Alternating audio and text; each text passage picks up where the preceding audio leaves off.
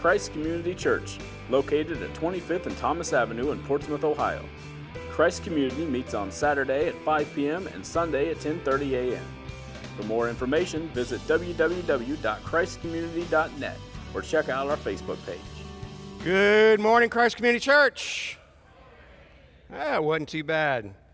Well, just a few things before we get going, and why the uh, parents take the kids back to uh, back to uh, children's ministry. Um, uh, first of all, um, be sure if you grabbed a bulletin to take it home with you.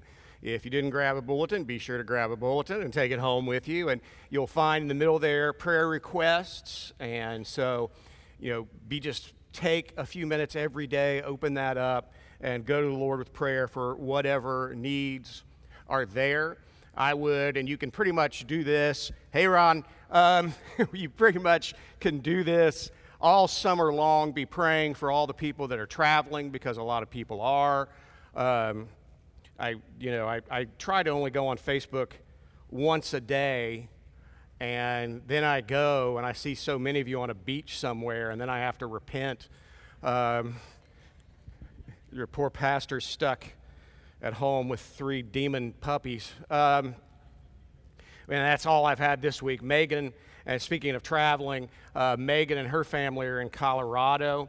Uh, her mom earned a degree, and so she'll be graduating this morning. And so Megan and her mom and her dad and her, you know, and her and her aunt are all out in Colorado Springs right now. She was in Denver all week for, for work because that's where our headquarters are for the Solomon Foundation. And it was, um, she's still getting used to flying a lot. For those of us who have, you know, flown a lot, and, you know, I didn't quite hit my dad's status. I know I don't think I ever hit over a million miles, but I came close. And uh, so I've done a lot of traveling.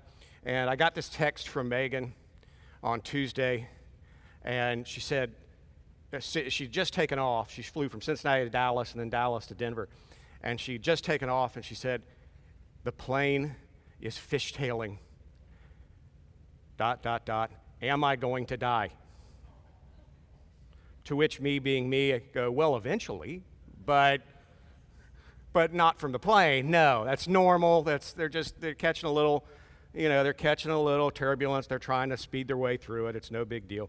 So she's getting used to that. She'll be flying back this week, but I've been batching it all week. Um, coming up this fall, we will be launching a some. We hope to be launching a series of them, but the first one will be here. It'll happen in September. I'll let you know the date. Uh, but I will be leading a small group Bible study here, probably in the Student Center on Tuesday evenings. Now, it'll probably be around 6:30. And what we'll do is we'll probably just play some stupid game for 15, 20 minutes. Then we'll jump into a Bible study for probably 30, 40 minutes, and we'll take prayer requests and we'll go home. And, you know, it's first come, first serve. We have had some volunteers say they could provide some child care every once in a while. So, you know, we can't be overwhelmed with kids, but, you know, we'll take that as it, as it comes. But, and then what we hope is that you guys will see this and go, oh, okay, that's how you do it. I mean, you probably do it better than me, but still, it's, that's the template. And then you guys start your own small groups. That's the goal. But that'll be this Tuesday night. And I had to do it on Tuesday night, you know, because as soon as I announce these things, everybody's like, well, couldn't you do it on? I, no, I can't. And the reason for that is I have, you know, I'm trying to do a, finish up PhD. I have class on Monday nights, and the professors pick the class times. I don't. 7 to 11 on a Monday night. Uh, like Mondays aren't bad enough. Um, so, class on Monday night. Wednesday nights, at least once a month, we have all team staff meeting. Thursday nights are women's Bible study, and Friday nights, all you people, most of you go and worship at the pagan altar of high school football. So, let's just be honest. So, Tuesday night's the only night I can do it, and so that's where we will be going. The other, real quick, for those of you who've ever been on Saturday night, because he usually comes on Saturday night, but most of you know him. He has been one of our trustees slash elders here uh, for 20 some years. And uh, the Reverend Colonel Dr. Pat Apel, Esquire, has moved back to Portsmouth, Ohio. And uh, he was here at church last night, and so he'll be around. He's having a little trouble uh, getting around. He's had some physical problems. So if you know him, get in touch with him. Um, you know, and go have, have a cup of coffee with him or go have a meal with him or whatever. Pat's a great guy. Uh, Dad, Norm Campbell, and I were trying to rack our brains. Says, okay, who, you know, who, who do we want to fill Pat's place? And as soon as we were like narrowing the list down, Pat's going, I'm coming home. It's like, oh, okay, we're not filling your place. You take your place, buddy. You're, you're back. So that was that. So we are continuing our series, The Gospel Project, and we get to the character, and he's a character, of Jacob. Jacob. Now, the stuff I'm covering today runs from Genesis 25 to Genesis 33. Don't worry, we were out early last night. I can't read all of that. I'm just going to summarize, and then later on, we're going to hit a few verses out of chapter 32, Genesis 32. So if you have Bibles, you want to go ahead and get them over to where we'll be spending most of the time it'll be chapter 32. Now, to put Jacob's life into perspective, here's the deal. You had Abraham called by God, said, Through you, I'm going to create this nation of my people. And so Abraham says, Great, problem, don't have any kids. And God says, Don't worry, I'll take care of that. Abraham gets frustrated. Abraham and Sarah get frustrated. They decide to take things into their own hands. And so Abraham has a child out of wedlock. Tradition tells us that child grew up basically to be the father of the Muslim nations. And then when God finally did give them a child, Isaac, he became the father of the Jewish nation. So thanks, Abraham, for that wonderful, peaceful Middle East we have. This is what happens when God says, I'm going to do something. You're like, yeah, but I, I, I, we need to get it going now. You know, I tell people this all the time. There's no such thing as an unanswered prayer. There's no such thing. You may not like the answer you get, but there's no such thing as an unanswered prayer. God answers prayers in three ways yes, no, not yet. And where we have a problem, and where Jacob has a problem, and Isaac, you know, all you see this again and again and again throughout the Old Testament is these people have the problem with the not yet. Jacob's got a problem with that too. See, Isaac, Abraham's child, through which the Messiah will come, the nation of Israel will come. Isaac has two sons Esau, the oldest, and Jacob. But God prophesies. He tells Isaac, the younger, the older will serve the younger. In other words, Jacob is the blessed one. He is the one in which the Messiah will come. I have made this choice. Okay? But the problem is the culture, the way we always do things, and this is the way everyone gets started. This is you we get in trouble, churches get in trouble, anytime you go into but the way we've always done things well, the way we've always done things is the eldest son always gets the land, the property, the business, all that kind of stuff. And the younger one, he's a hired hand. That's how this works. So Isaac plans to say, Yeah, God, I know what you said, but the way things are done down here is the eldest son gets the blessing. Now, then you have Rebecca, the wife, and Jacob. They conspire together to trick poor old Isaac. And Isaac is old as dirt. And we're talking triple digits. We're talking serious age. And with no health care. So you're talking about he's, his eyesight is pretty much gone. He's almost deaf. And what they do is they dress Jacob up like Esau. He fixes up, Jacob fixes up some kind of stuff that usually Esau kills because Esau's the hunter of the family. I'll get to that in a minute. And takes it to dad and says, Give me my blessing. And Isaac's like, That doesn't sound like Esau. And Jacob's like, No, no, no, take my word for it. And so, you know, Isaac gives Jacob the blessing. And Esau comes in and says, Whoa, whoa, whoa, whoa, whoa, hold on a second. That's mine. You stole my blessing. Now, I know what people say. They say, oh, wait a minute. Just a while back before that, Esau stumbles in one day after he's been hunting all day, because Esau is the hunter. Esau, Esau is the dude's dude in this family. Jacob is the guy who kind of follows his mom around, and you know he's kind of the Guy Fieri of the family. He likes to cook and all that kind of stuff. And Esau's kind of the Bear Grylls of the family. He's outside all the time. You know, Esau's the kind of guy that's got like five gun cabinets in modern age. You know, he's that dude. And so Esau comes back and says, Wait a minute. That's mine. Give it to me. And Isaac's like, Can't do that. I said, Why can't you do that? Well, this is the irony because the way things are done down here, the way the culture is, it is, you pronounce a blessing, it's like a contract. If you have a contract with somebody and then you make the same contract with somebody else, in law, what happens to that second contract? Gets tossed. Bye bye. Same thing here. But what I always thought this was funny Jacob does not think things through. He says, I know God promised it to me, but I want it now, so I'm going to go get it myself and I'm going to trick the hunter in the family? So, what does he do? He runs. He pulls an Usain Bolt and he takes off. He has to. You just ticked off the hunter in the family. And everybody uses that. Every time I go through this, everybody says, yeah, but Esau sold his birthright because he was, he was so hot headed, he was so impetuous, and he didn't deserve the blessing. Anyway, hold on a second. You thought this through? Who's the hunter in the family? So when Jacob is cooking stuff up, Jacob is cooking stuff that Esau brought home. And so Esau, after he's been hunting all day for the family, comes home and says, I'm hungry. Jacob says, Sell me your birthright. Esau's like, What is that to me? Just I'm, I'm about ready to die here. Sell it to me. Okay. And we say, See, Esau got what he deserved. No, Jacob's a jerk. Your brother who's out hunting all day brings home the, the, food, and you're sitting there preparing the food that he brought home, and he says he's hungry. What do you do? You fix him a bowl and you shut up.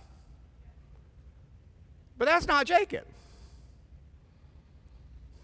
He's deceptive. He's a manipulative person, conspiring to get, to take what God had already promised to give him. Now, and he doesn't stop there. We'll, we'll get here when we get to Genesis 32, we will see that Jacob just continues, even after decades, he continues to be a manipulative person. And I remember the first time that I read through this. When I came to Christ at 25, I took the Bible that my sister Allie had given me, I blew the dust off of it, and I started reading from Genesis 1 through.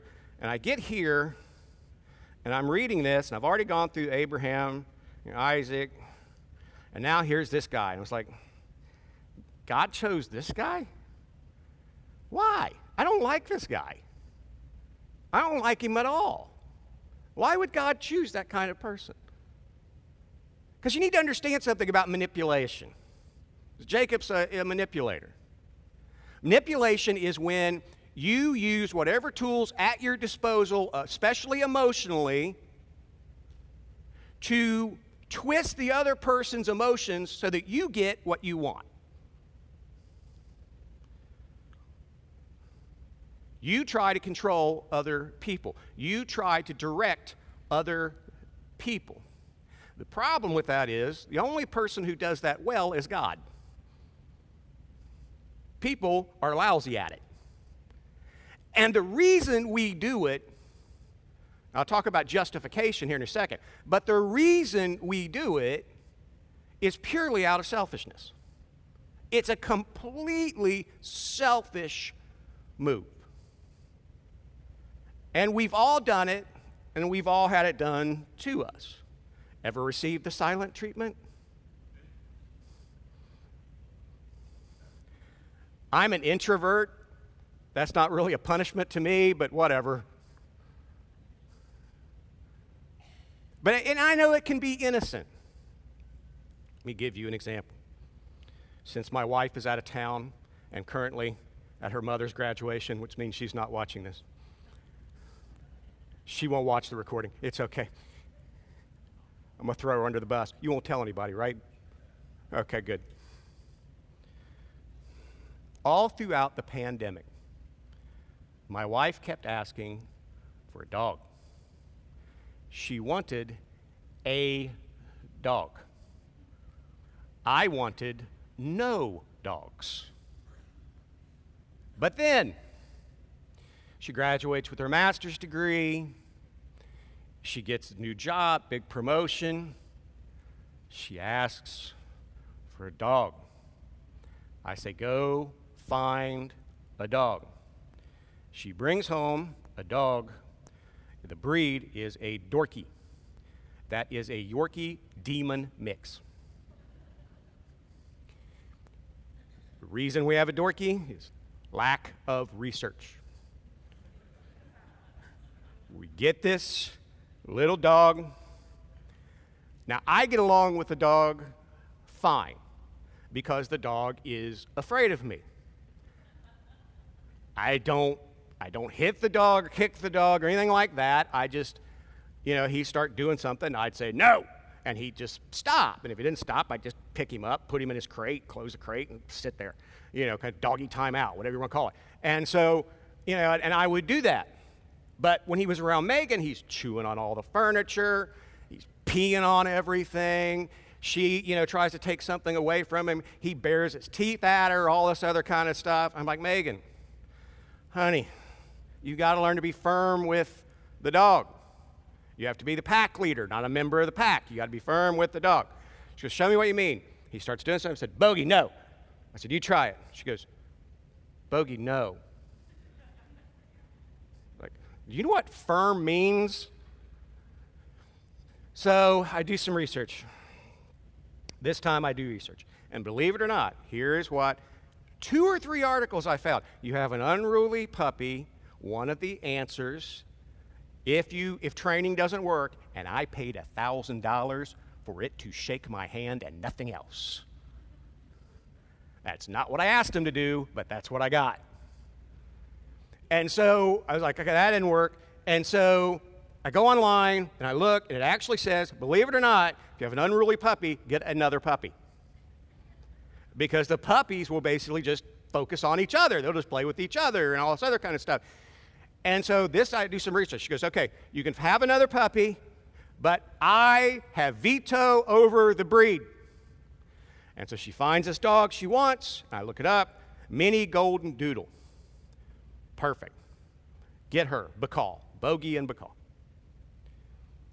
She, best behaved dog I've ever had. And it worked. It worked. They quit chewing on everything. They're just chasing each other around. Like, remember Benny Hinn from the old days, or Benny Hill? Remember that? Just chasing each other around the house all the time. They're wearing each other out. It's great. And then one day, my wife takes the two dogs to the groomer. And I get a text five minutes after she's been at the groomer. Groomer's right down the street from our house. I'm like, what is going on? I gave her money. What's. I found another puppy. I said, Well, give it back. you don't understand. Yes, I do. No more puppies.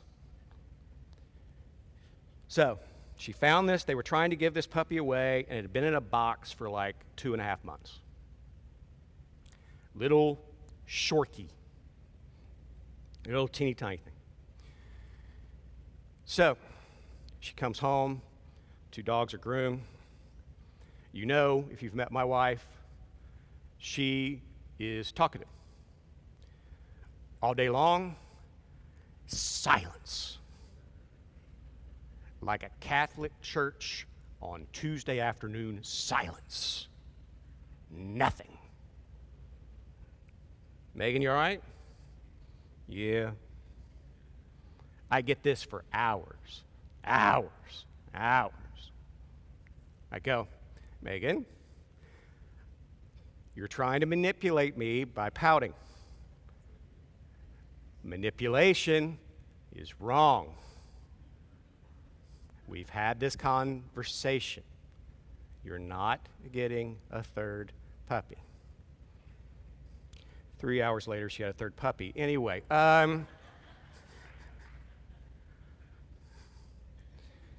okay, that can be innocent. Okay, that kind of manipulation says, I knew what she was doing, but I'm crazy about her. She wanted, I, I saw by the end of the day, no, she really wants this thing. She's not even the kind of person, she's not even going to be able to sleep knowing this thing's sitting in this cardboard box by itself all night. Go get the puppy. So she goes get the puppy. So be it.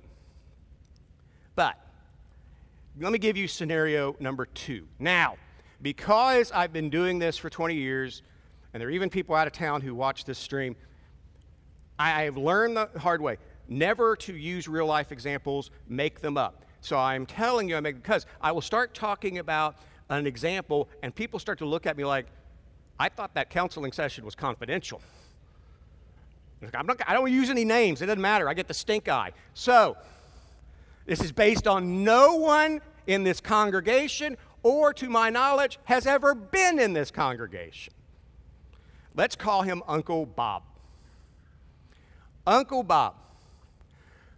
Let's say that when you were five years old, you wanted to play baseball or you wanted to play softball. Your parents didn't have the money, and Uncle Bob goes and signs you up, buys you a glove, oils it up, puts, you know, wraps it up and all that kind of stuff. That's Uncle Bob. That's your Uncle Bob. Flash forward 40 years. You are now 45 years old. Uncle Bob is retired. Uncle Bob is widowed. Uncle Bob lives in his house. He sits in front of the TV all day long you go to see Uncle Bob. Maybe you bring Uncle Bob some coffee. You sit down and you visit with Uncle Bob. And after an hour, you get up to leave, and Uncle Bob goes, Are you leaving already? And you go, Yeah, Uncle Bob, I got to get got to get home. And you hear, Okay. I'll just sit here by myself. Ever had that one? That's called manipulation. And, folks, manipulation is a sin. And I see it all the time, all the time, especially within families. Well, I guess our family just won't be all together this Thanksgiving. Well, I guess I'm just a burden to everyone. Right? That is manipulation. Okay. Now, you think about this, Uncle Bob. Okay, so how do we deal with Uncle Bob?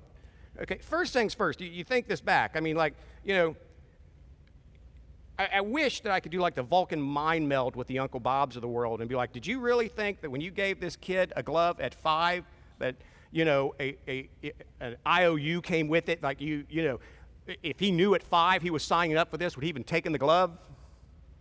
I mean, come on.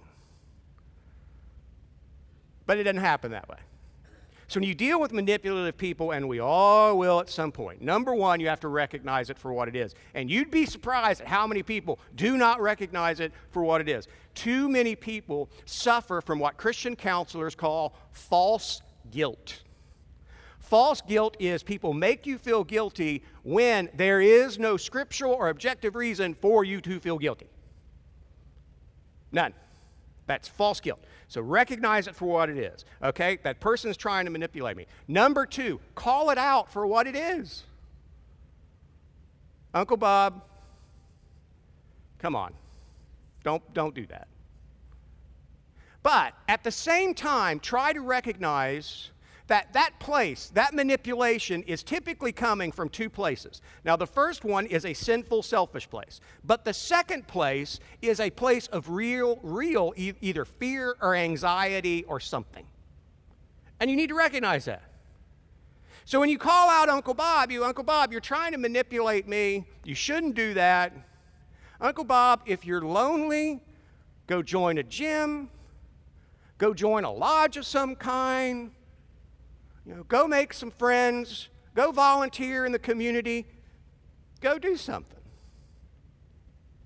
Recognize where it's coming from, but recognize it for what it is and call it out. But at the same time, recognize that all of us have the capacity to be, and at some point will, or have, will be Uncle Bob. We've all done it in one way, shape, or form.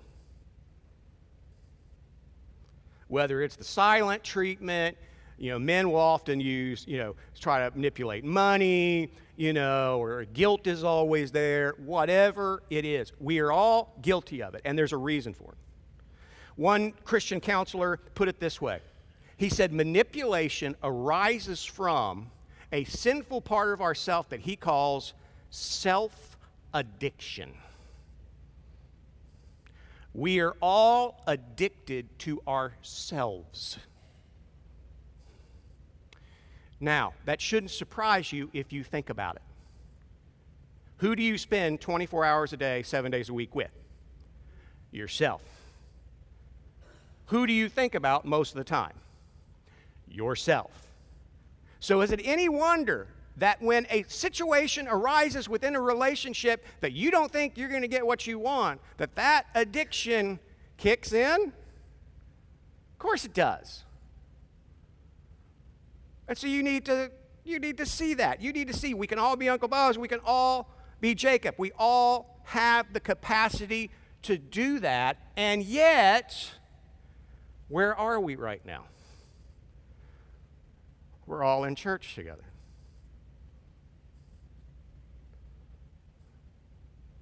Because we're all sinners saved by grace. And we need to recognize that even with Uncle Bob, even with Jacob. Why would God choose a jerk like Jacob through which the Messiah would come? Do we really have the right to look down on Jacob? Now, we learn this very early on. If a baby, a young child, is uncomfortable, they need their diaper changed, they're hungry, they're scared. What do they do? They cry, they scream, and they keep doing it until what? Either they wear themselves out or somebody comes and picks them up. So they learn this very early on. Oh, if I throw a fit, people come give me what I want. Now, we understand that at six months. The problem is when it's happening when it's 16 years of age, or 36, or 66, or on and on. Then we have a problem. But it happens. And it all comes from our addiction to self. Now, we have a lot of addiction in this area, do we not? Here's the problem if you have somebody who's addicted to a substance, it is possible that if that person wants to get help, to send them to a facility where after 30 days or 60 days or 90 days, they can come out detoxed and they're going to be okay. Where do you send somebody to detox from your addiction to self? Because even if we sent you to a facility, you're still with you thinking about you.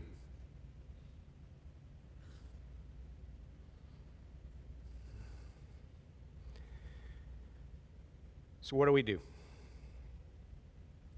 One, if it's done to you, I told you how to deal with it. Two, if you're, deal, if you're doing it and you get caught and you get called out, cop to it, repent, move on. You do not have to manipulate. We are adults. We can converse. I know that seems very strange in this culture where if you say the wrong thing or even the wrong way, people point their finger at you and they call you uh, either a commie or a fascist or whatever, you know, and, and they just label you and they move on. I know that. But the church needs to lead the way in actually conversing. You can express your feelings. You can just state, you know, I really don't want you to leave because I'm just, I'm really lonely. The other person can say, you know what, if I had the time, I would stay, but I have other things I have to do. And you as an adult need to go, I understand that. That's the way that's supposed to work. Christians are supposed to be the grown ups in the room. That's the way it is. And this, if we don't do something about it, and I'll get to how we ultimately deal with it and how it was dealt with in Jacob in just a second when we get to Genesis 32. But I want you to hear this before I move into the second part and start to wrap up. I want you to hear this. I heard a counselor say this once. And this deal, any kind of sin problem you have, any kind of emotional problem you have, you will repeat what is not repaired. You will repeat what is not repaired.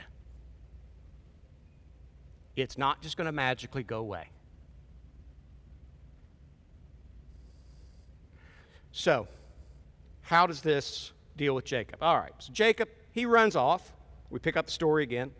Jacob has run off. He's got two wives now.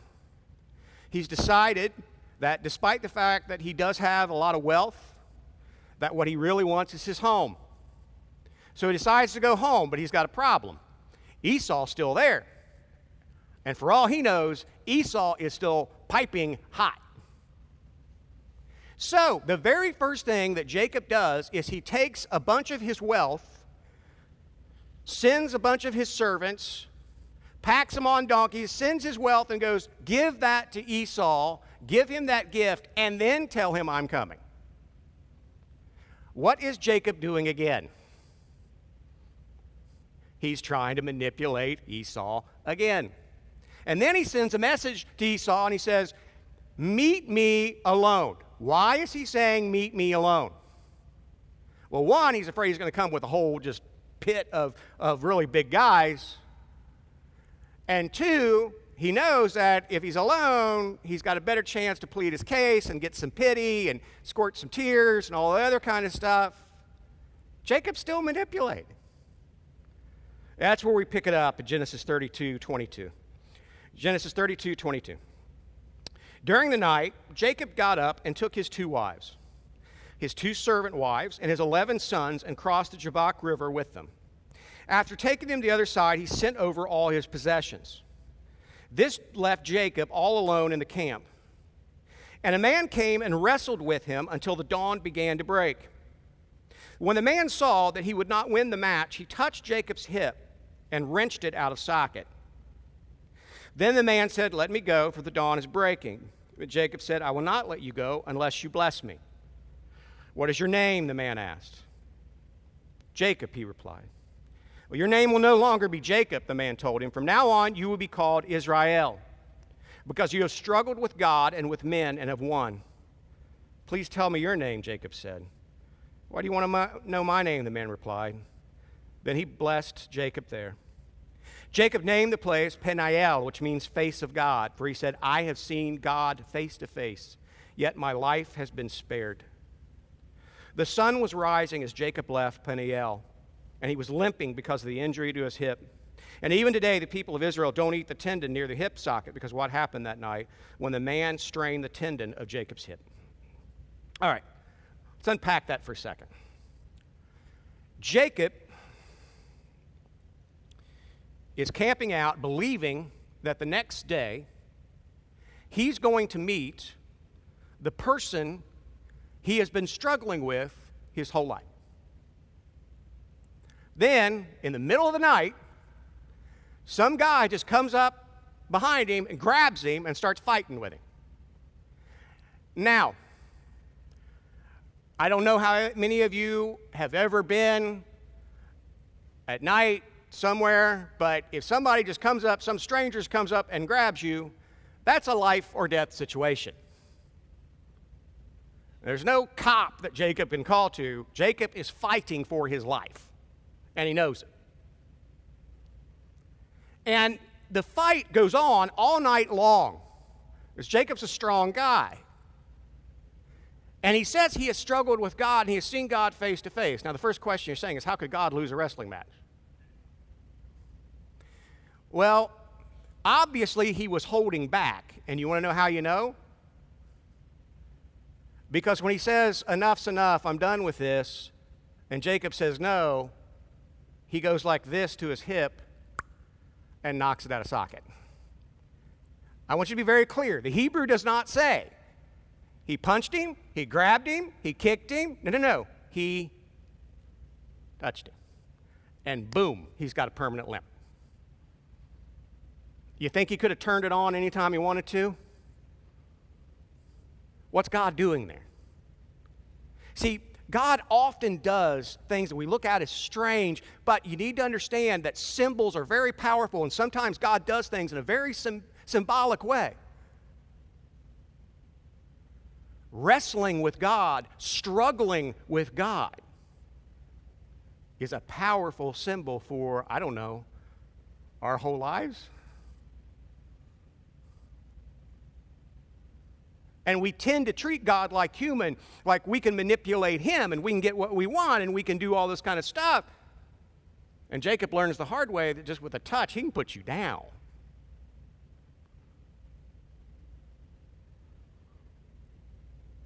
Jacob learns that day that it wasn't Esau he'd been struggling with his whole life, it was God.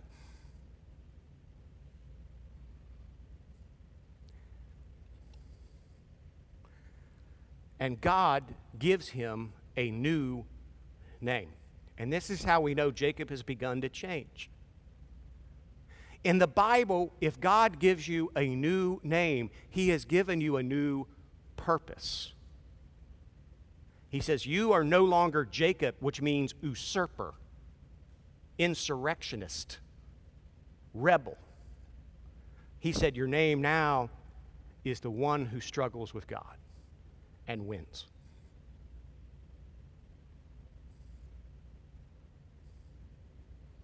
Now you may or not you may not know this.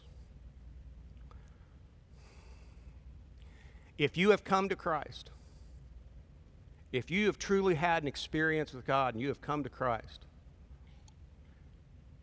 you have a new name, a new identity.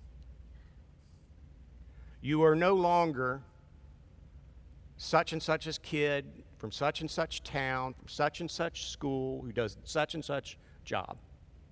That stuff will fade away. You are now in Christ. Again and again and again, the scriptures say you are in Christ. 1 Corinthians 1 3. You are in Christ. What does that mean? Best way I've ever heard it described was a, an author by the name of Donald Miller. Donald Miller said that what happens when you hear the gospel of Jesus Christ and you come to faith in Jesus Christ and you're baptized into Jesus Christ what has happened is Jesus has paid the penalty for your sins on the cross, and then he has taken his perfect life and given it to you. And Miller says the way you need to picture that is it's as if Jesus has drawn you in so close to himself that when the Father looks at you, he only sees the Son. That's what it means to be in Christ. Now, Israel, as he known, is still going to have some issues. Wasn't it after that, even after that night when he realized he'd been to come face to face with God himself, that everything changed and he became a perfect person. He had to grow. We all have to grow. We all continue to wrestle with God. And that is painful. Anybody who tells you it isn't is selling you something. When my son was young, man, this is how you know you're old. it just seems like yesterday that Jackson, my son, was yay big, and he was sitting at the breakfast table, and I would sit there and read to him every morning while he ate. And if I wasn't traveling, I'd read to him every night. He's now this big. I don't know where he got the height from. He's 6'2. And he introduced me to his girlfriend this week. It's all right. We'll see. Um, but one of the books that I would read to Jackson was he loved the Chronicles of Narnia series. And a lot of people know The Lion, the Witch, and the Wardrobe, but there are actually seven books in the series. And one of them is called The Voyage of the Dawn Treader. And, and in it, you have this one little kid who's just a rotten little brat, a little Jacob, if you will, except his name is Eustace Scrubbs. And C.S. Lewis writes that he was so rotten, he almost deserved the name. And Eustace is so nasty to everyone that eventually, in this magical land of Narnia, he wakes up one morning and he is covered in scales. He has become a beast. And Aslan, the lion, who is the, the Christ character in the book, shows up. And so everyone just assumes Aslan's just going to, you know, say a word and, and the scales will disappear. And Aslan says, Nope, that's not how this works.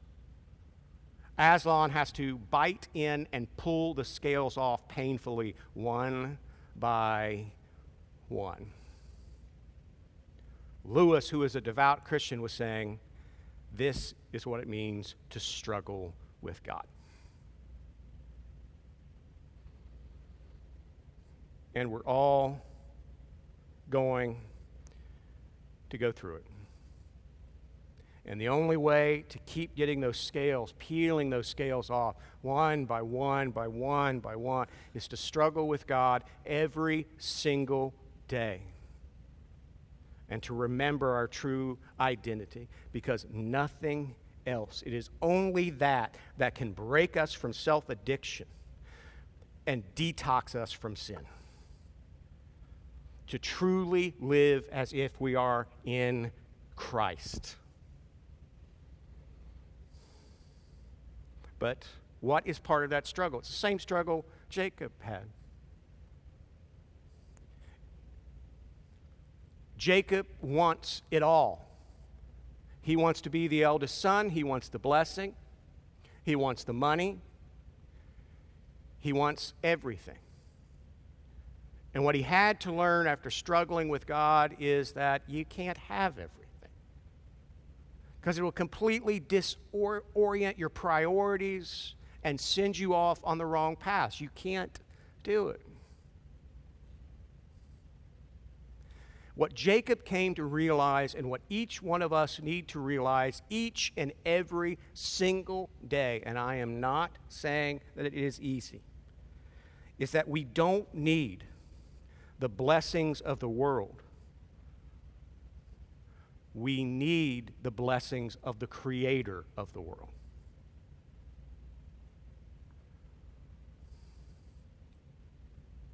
We all are addicted to ourselves. We are all addicts. And it manifests itself in sinful ways. And it is only by recognizing every day that if you have come to faith, you are in Christ, and reminding yourself of what that has cost God so that you could be in Christ, that you will ever make room for the Holy Spirit to do its work to make you more like Christ. It's a long and painful journey, but it's a rewarding one and it's one we're supposed to do together. I don't know about you, but I'm getting hot and I'm done. Shall we pray and get out of here? Let's do it.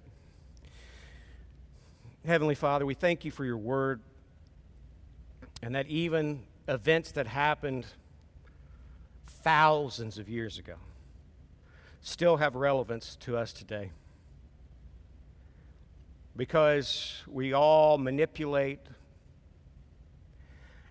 and that all stems from our addiction to self, which is rooted in our own sinfulness, our own selfishness.